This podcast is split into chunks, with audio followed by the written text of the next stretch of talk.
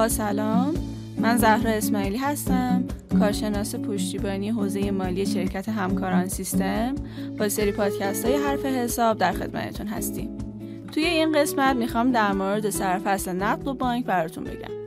کاملترین تعریفی که از لحاظ حسابداری در مورد نقد می‌تونیم داشته باشیم اینه که هر چیزی که من به بانک ارائه می‌کنم معادل ارزش اسمیش بدون هیچ قید و شرطی و فوری توسط بانک به من پرداخت بشه. به عنوان مثال می‌تونیم اسکناس، سکه، چک، حساب جاری و پسنداز به عنوان نقد نام ببریم. سرفصل نقد و بانک توی حسابداری شامل این اقلامه.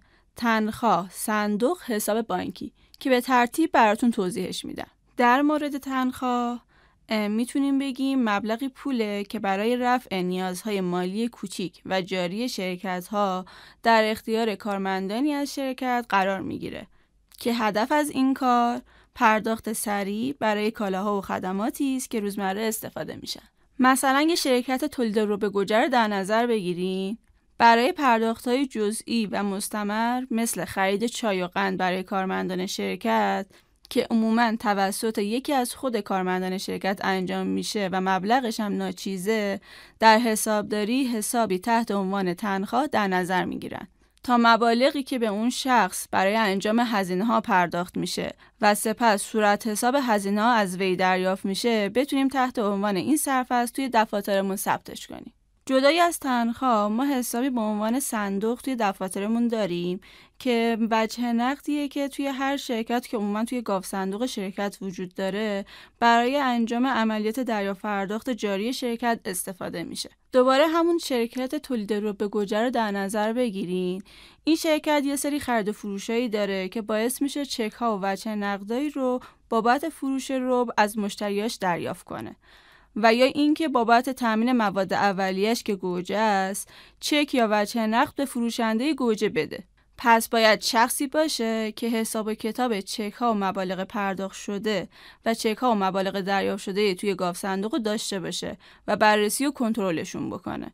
که برای این موضوع حسابی به عنوان صندوق توی دفاتر ایجاد میشه تا دریافت و پرداخت های شرکت و شخصی که مسئولیت صندوق رو به عهده داره و صندوقدار نامیده میشه ثبت کنه.